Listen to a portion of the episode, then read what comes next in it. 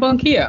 And I'm Nana, and this is African Dot American. This is a show where we take a look at the subset of the African diaspora, the children of African immigrants. And what is it that you always add? African and immigrants. African immigrant children, apparently. Whatever. Um, living in America. me, okay? African people living in America who spent most of their childhood slash adult life in America. That's what it is. Yeah. Yeah. All right. We keep changing the description, so maybe we've got some I clarification. just the children of African immigrants is kind of misleading. It doesn't include me, and I, I consider myself African Dot American. Fine. Let's go ahead. Well, today um, we are going to be talking about the experiences of African Dot Americans who were sent back to Africa for a period of time, and ostensibly back to America because they're talking to us not from um, not from Africa. And our guest Stephanie today is here to talk about her experiences. So we want to say first of all, welcome, Stephanie, um, and we want to jump right into it. Oh, and the first question is, what's your name? Your name is Stephanie. Where did you grow up? Thank you. Um, I was born in Queens, and I lived uh, in Brooklyn and Queens until until I was 12. So I'm I'm a New Yorker through and through. Just lived in Brooklyn first, and then we moved to Queens. And when I was 12, my parents decided to have me go to Ghana. I was Operation Go Back Home, but I was the only one that left. And it wasn't because of the usual, oh, she has behavioral problems, so we're sending her. It was actually for financial needs because uh, I'm one of three girls, and we were going to Catholic school, and it was just, it was a lot.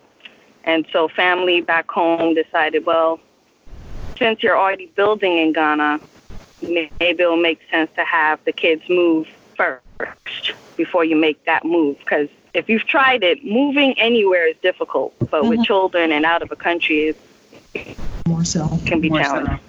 Yeah. So your parents, I guess, I'm guessing, are from Ghana.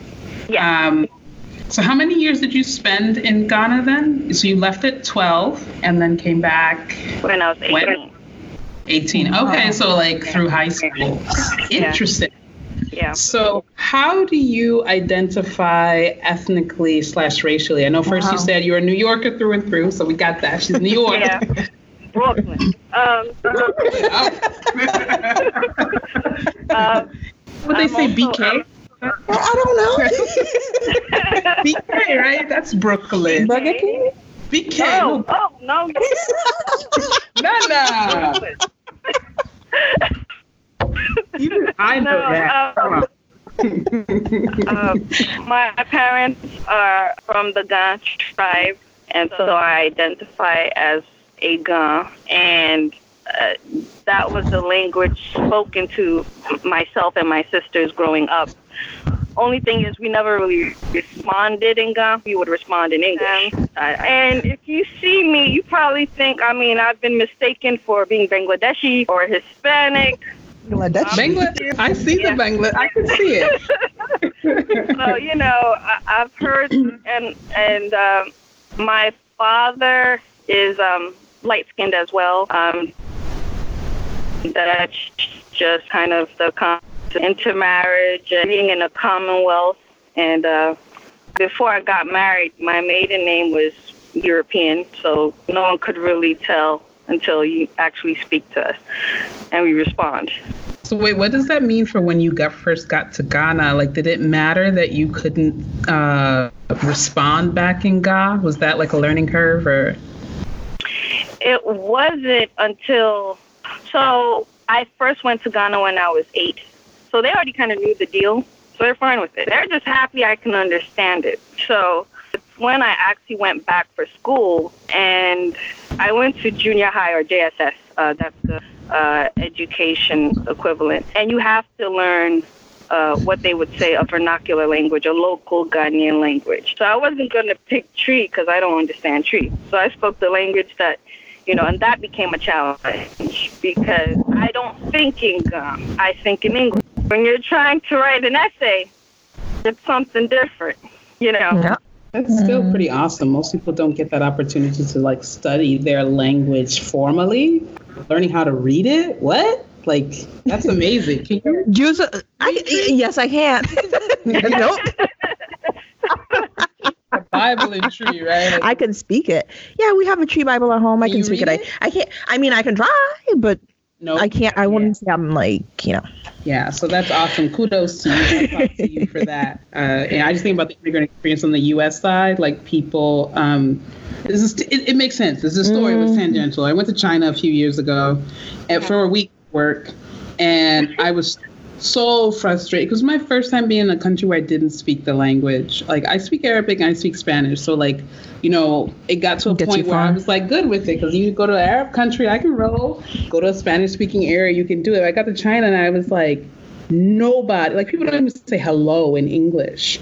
And i was so frustrated like day three i was like nobody speaks english here. What's wrong with these people? And i was like oh Bankio, you're in china. Like chinese people are not obligated to speak your language. Um, and that helped fix my attitude for the duration of that trip being like you are in these people's countries so you need to roll with how they roll. Mm-hmm. but it made me think about just the experience of like you know someone coming to another country and like not speaking it. You know a lot of people have that story of i came here I didn't speak anything. And you know they're able to like live a life and make a life for themselves. And I was just like, wow, it's so hard. Um, so yeah, kudos to you. I can't imagine going and like having to be in the same level, middle school level guy. I mean, how did you how did you fit in? did you have a hard time fitting in? Fitting in like with school? With school, with school, making friends. Oh, there were a lot of cultural norms that I had to get hip to and um, understand that I could not do. But I did meet a bunch of people who were, were in the same boat as I was. You know, I have friends who, oh, you know, were born in the States or were born in England or Australia, and we all kind of met a way to have a little community of sorts. But at that point of, in time, I mean, I was writing letters religiously to my mom, like, please let me come back. Just, I can't do this. you know, um, so that your first impression then of Ghana when you went back was like, um, can I please go back to America? Yeah. And that's the thing. I think when my parents were saying, "Oh, boarding school is great," you know, because it's it back then it was a privilege. If you're, you right. know, your parents' time, they're like, if your parents could afford boarding school, you went. It wasn't. It's not because of disciplinary reasons. It's because, well, they're giving you the best that you know their money could afford and, mm-hmm. and for you to focus on your studies. So I had some lofty dreams of how this boarding, you know, I was thinking of like a sprawling campus and, you know, you know varsity sweaters or whatnot. And I Girl. got my life. It was different. It was like, okay, everybody's, you know, everybody's got a haircut and the, no hoops, keep the studs in you know, everything is the bullying. the bullying. Oh gosh, the bullying. Oh, Wait, there was bullying There's here. bullying. I, I never went to. Is it bullying because you were foreign, or no. bullying just no. because kids are kids? Because you're young. Like if you go to boarding school in Ghana, there's no reason for you to join a, a fraternity or sorority because you're already getting hate. It's just. It's kids were doing this to kids. Well, you're not kids. And the, the administration knows about this? It's part of the Everybody culture. knows it. It's, it's part of the experience. Okay, I'm not going to ask you to relive any of those experiences. I'm sure Stephanie did it to the younger, uh, the, the young when she when she became older. And this, you never did. You never exercised your privilege. we all know what Nana would have done. Mm-hmm. That's how it works. Uh-huh. How did going to school in Ghana affect how you viewed America? I realized that in Ghana, you do a lot with the little. Like resources are scarce. Mm. It allows it, it. I guess it forces you to focus on more abstract concepts you kind of have to use your imagination as opposed to just having things at hand for you to, to work with in terms of like let's say you're working on a science project. I mean we had the textbooks and everything. And if you were lucky maybe you had the labs but that wasn't necessarily ca- the case at all times. Wow. So like chemistry lab where you're just kind of imagining how to like mix the in, well, I we call ingredients well, together. Well, like the junior high, I don't remember. I don't even think we had a chemistry lab. So that that was mostly theory and everything. But like when you went to secondary school, which was like the senior high part of uh, of school, yes, there were labs. But junior high, it was just like you write the copious notes. The teachers tell you, you know, and and you study and study what we call. I'm sure Nana remembers chew and pour. Like you just. That's how Ghanaians study, like generally.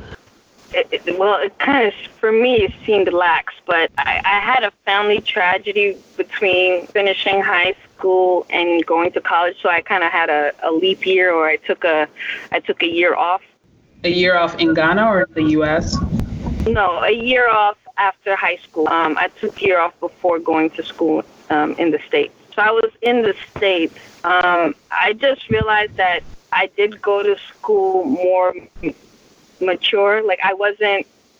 Mm. I guess it, it, it matured me. I, whether it was the you know I lost my mom like a few months after I graduated high school. I don't know if it was part of that or also going to boarding school for almost six years and then coming back. It was like I don't have time to be your, you know, your typical college student to do stupid stuff. It was just like, okay, I get, I have to get a job, and I have to go to school and back, and then you know, repeat, wash, you know, wash and repeat. Because also, um, I was helping my dad with my sisters because I had two younger sisters. My interaction in college was pretty much I was a commuter. You know, I True. I would, you know, stay home, go go to school, do my classes, go to work, and come back. That's interesting that you ended up doing the boarding school piece as a younger person, which is when a lot of people think about going yeah. to college as being like. I realized uh, when I came back to New York, I was trying trying to reconnect with maybe old classmates, old friends, trying to find people. But, you know, like everything life, you know, life moves on. And so it wasn't always that the same people were there.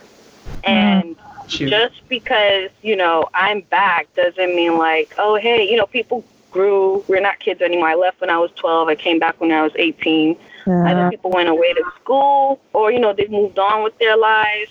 I mean, I did have acquaintances, but it was kind of like I had to find my way all over again. Mm-hmm. So for me, my main focus was my family, my sisters, my dad, the the family friends that we had. For my cousins, in quotation marks, you know, the family friends that we had, they were curious because they're like, "Yo, you survived! you survived! like, how did, how's that?" Yeah. And um, like every African child's like fear. I'll send you yeah. back to Africa. You're like, whoa. yeah, and then I mean, even some of their parents were like, "Wow, you did it." Everybody was kind of curious, and I'm like, "What? What did you think was gonna happen?" Right. Like, I, I guess they were hard. Yeah, well, they didn't send you to go fight in the war. They sent you to go to school and come back. Yeah. yeah. It's like not a war zone. It's like it's pretty peaceful. So it's pretty cool. Yeah. Growing up in a more relaxed environment and having to go and go to such a regimented environment hard. How did how you identify as a person or culturally kind of shift um, between the time that you spent in the U.S. and then the time that you spent in Ghana? I imagine like being in New York. Um, of course, you have the Ghanaian community, but you are exposed to like the African American community and all these other sort of I want to say niche, but you know, like multifaceted. Uh, it's a multifaceted Black community, and then you go to Ghana, which is like everybody is like Ghanaian, but Black is not being a minority, and so like the way that you identify there is perhaps different. I mean, also taking into account that like you were 12, mm. you were a little girl in the in the states, and then you you grew up into a woman in Ghana. But how do you think the way that you identify shifted um, because of your experience being back home? So, um, when I first went to Ghana as a 12 year old, I'm viewed as the American, or she was born in America. So, no matter what you do, whether you speak the language, whether you uh, interact with everyone, you're still seen as the foreigner, or oh, they're American, mm. you know, mm. they're other. Not that they make you feel bad. I, I have also a different experience because I tend to be light skinned. And then there has to be, you know, there are certain people that kind of are just drawn to you because they think you're other or they think you're mixed. You're different. So, yeah, you're different. So you're novel. It's not everybody, but that has been my experience. Like people have befriended me, not because I had anything or if I was from anywhere, but simply because I looked. Yeah. Interesting. Have colorism issues. Well, I mean, colorism Oh, yeah. is the world is worldwide. That's so interesting. Huh. Yeah. Okay. I mean, well, I know my pockets, but hey. Um, then coming back at 18, I realized that even though I'm American by birth, my living in another country for six years has changed my accent. Hmm. It is not American. It's not necessarily Ghanaian, nor has it been English. And I've never been to England except for a stopover. You know, it's it's Yeah. and so I'm kind of when going to college, I'm grouped in with the other foreigners. I tend to associate with people who've not been born in the United States because You can understand them better. I understand them better. Or meeting with other first generation Americans, Haitian Americans, Hispanic Americans, mm. those that that I tend to gravitate towards or they gravitate towards me because well, we're kind of in the same boat. Mm-hmm. But walking in who I am right now, especially living in Pittsburgh, you realize What, what I don't know. What does it mean to be in Pittsburgh? It's, oh, that's a that's a whole different topic. Okay, is it so not like Philly? no. okay, sorry. I don't know enough. Oh, I you've it's never on the- been. It's on the western side of You, should- you should drive there. Yeah, it's a six Yeah? hour it's a six hour drive from uh, New York, New Jersey. I know from the elections they talk about central Pennsylvania being like more like different pockets Rural different pockets of it are like that well outside of the suburbs in pittsburgh different pockets of it are like that okay. Mm, i don't know about the city city but So do you live in Pittsburgh proper or you live in the suburbs? I'm trying to situate myself. I live 20 miles north from downtown Pittsburgh, so I Okay. live in the suburbs, but I work in the city. Okay. And the city is pretty much like a university.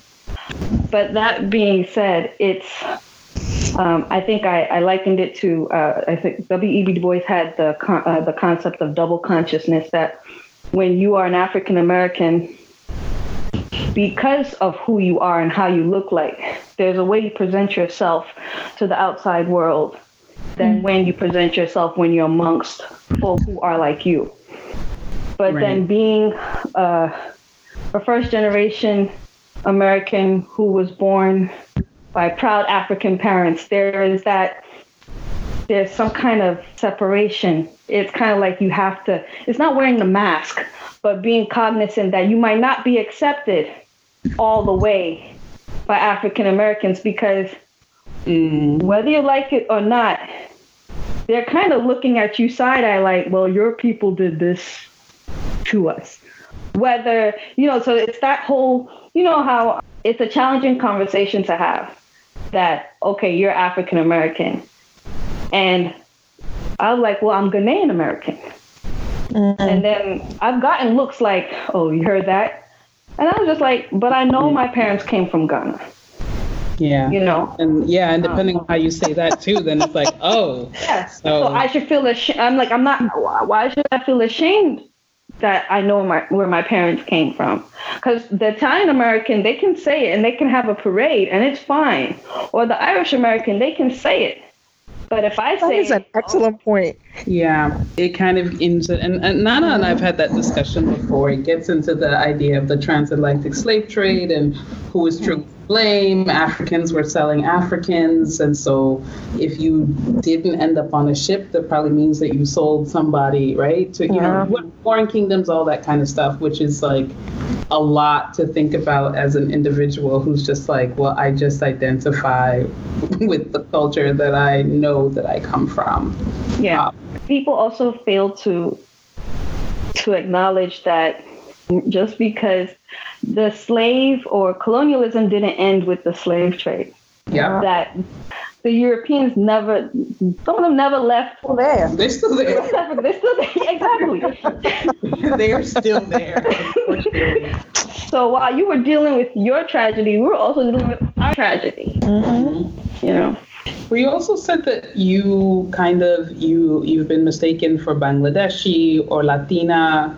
Do you feel? I mean, obviously that's more uh, I'm assuming that's more of a thing now that you're back in the States. How is your interaction with different facets of the communities kind of colored, for lack of a better word, by your color or by like how you present to people?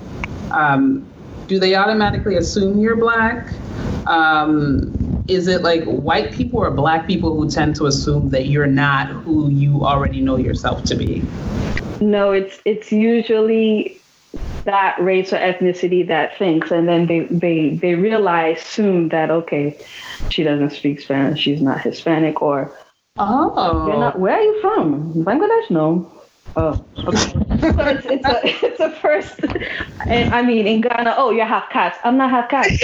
I don't know what that is. Ask like the Ghanaians didn't do this. Yes, yes, they've done it all the time. I mean, uh, uh, my aunt made the mistake of having her friend from Lancashire come and visit me in boarding school.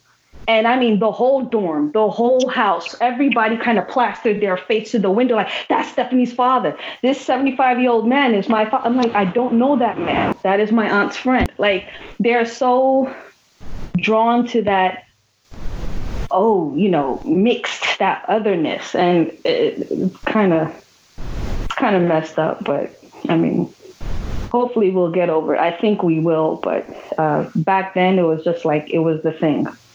That's interesting. So is like is like being light. I, I understand the privilege of it, but are they are are lighter skinned people that uncommon in Ghana that people? They shouldn't be, especially not around the coast. I mean, so many, so many European names. I mean, we have a lot of Lebanese. Uh, Ghana has a lot of people, who you know, different ethnicities: Chinese, Indian. I don't know why this seems so rare. Maybe at the time it wasn't as common, but uh, this is something my grandfather dealt with. I mean, he was his mm. father was Scottish and.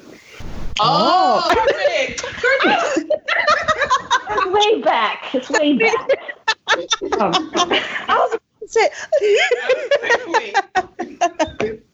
she doesn't consider herself mixed. Okay? No, I, don't. I don't. I mean, I get it's a grandfather so it's pretty that that is pretty far back. Okay, now wait, wait, wait, wait, one second. Let's let's back up. So your grandfather, your mom, your grandmother is Ghanaian. Okay, I'm going to break it down because this is a common issue between Gans and Fantis.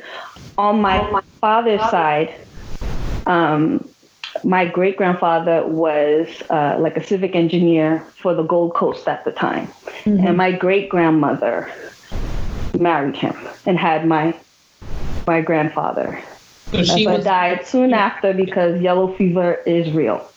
And that's how I had my maiden name Blaber. Blaber is a very rare name in Ghana because they only come from one person.